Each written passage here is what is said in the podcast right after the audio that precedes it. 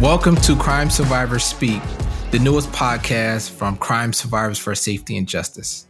Crime Survivors for Safety and Justice is a national network of over 70,000 crime survivors that are coming together to share our stories, to heal together, and to advocate for a justice system that prioritizes healing, prevention, and recovery over more spending on incarceration.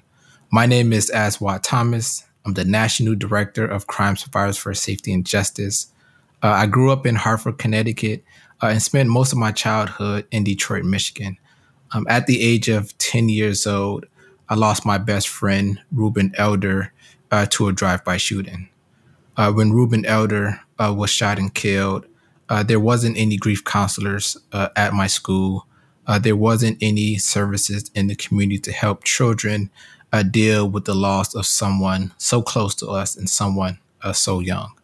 Uh, fast forward, uh, I became the uh, first male in my family to ever graduate uh, from college and was also a star college basketball player on my way to play professional basketball overseas. And so for me, 2009 was the highest point in my life. Um, getting ready to accomplish two goals that I worked so hard uh, throughout my entire life were finally about to become true. But unfortunately, on August 24th, uh, 2009, uh, my dreams were shattered when I became a victim of gun violence while leaving a corner store uh, in my neighborhood. Like many victims of violence, I didn't receive any help uh, after that incident. Like my father, who was shot in his chest in the 1980s. Like my brother, who was shot in his back in the 1990s. And like my cousin, who was shot and now paralyzed from the waist down, didn't receive any help either.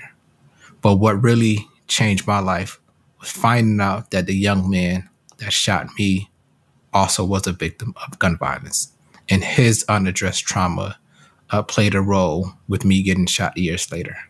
And that's what inspired me to get involved with Crime Survivors for Safety and Justice to share my story, to help organize crime survivors from across this country from communities most harmed by violence. Those same communities are least supported by the justice system. So we are joining together to share our stories and we are joining together to change policies.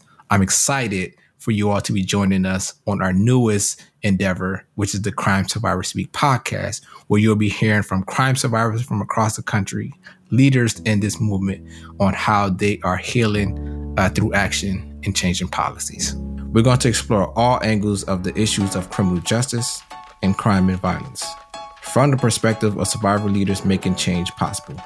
We'll talk about trauma and healing. We'll talk about the solutions that are working better than mass incarceration. We'll talk about organizing for change, and we'll talk to people transforming communities in the aftermath of tragedy. You can tune into the podcast at www.cssj.org. Also available on YouTube, Apple Podcasts, Spotify, and other streaming platforms. Watch the new podcast, Crime Survivor Speak.